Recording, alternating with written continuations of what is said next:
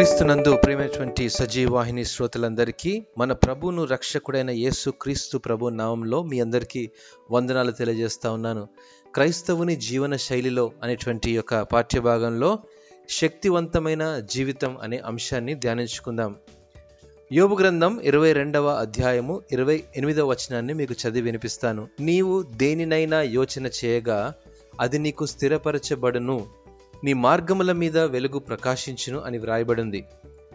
శక్తి అనే పదానికి గ్రీకు భాషలో ఒకే అర్థమిచ్చు ఐదు వేరువేరు పదాలు ఉన్నాయండి ఒకరోజు సమాజ మందిరంలో యేసుక్రీస్తు అందరి ముందు నిలబడి ఊచ చేయగల వానితో నీ చెయ్యి చాపము అనగానే వాడు తన చెయ్యి చాపగా అది బాగుపడను అనే వాక్యం మార్కు స్వార్త మూడవ అధ్యాయము ఐదవ వచనంలో వ్రాయబడింది.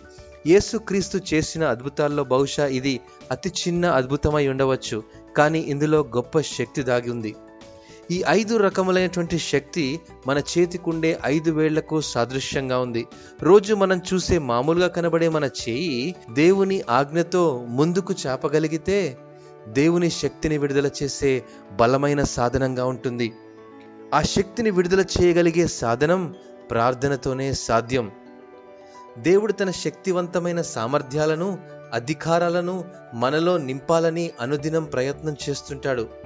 ఈ శక్తి మన స్వలాభం కోసమో లేదా స్వప్రయోజనం కోసమో కాదు కానీ దేవుడు తన మహిమను మన ద్వారా జరిగించుకోవడానికి అనగా తన పని కొరకు నియమింపబడిన మన ద్వారా బయలుపరచుకోవడానికేనని గ్రహించాలి. ఈ అనుభవం దైనందిన మన జీవన శైలిలో దేవుని యొక్క ఉద్దేశాలు నెరవేర్చగలిగే శక్తివంతమైన జీవితాలుగా మార్చబడతాయి.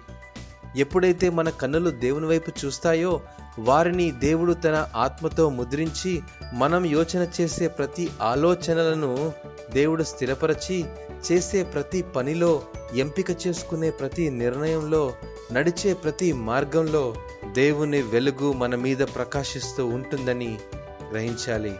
దేవుడు ఈ వాక్యమును దీవించగాక ఆ మెయిన్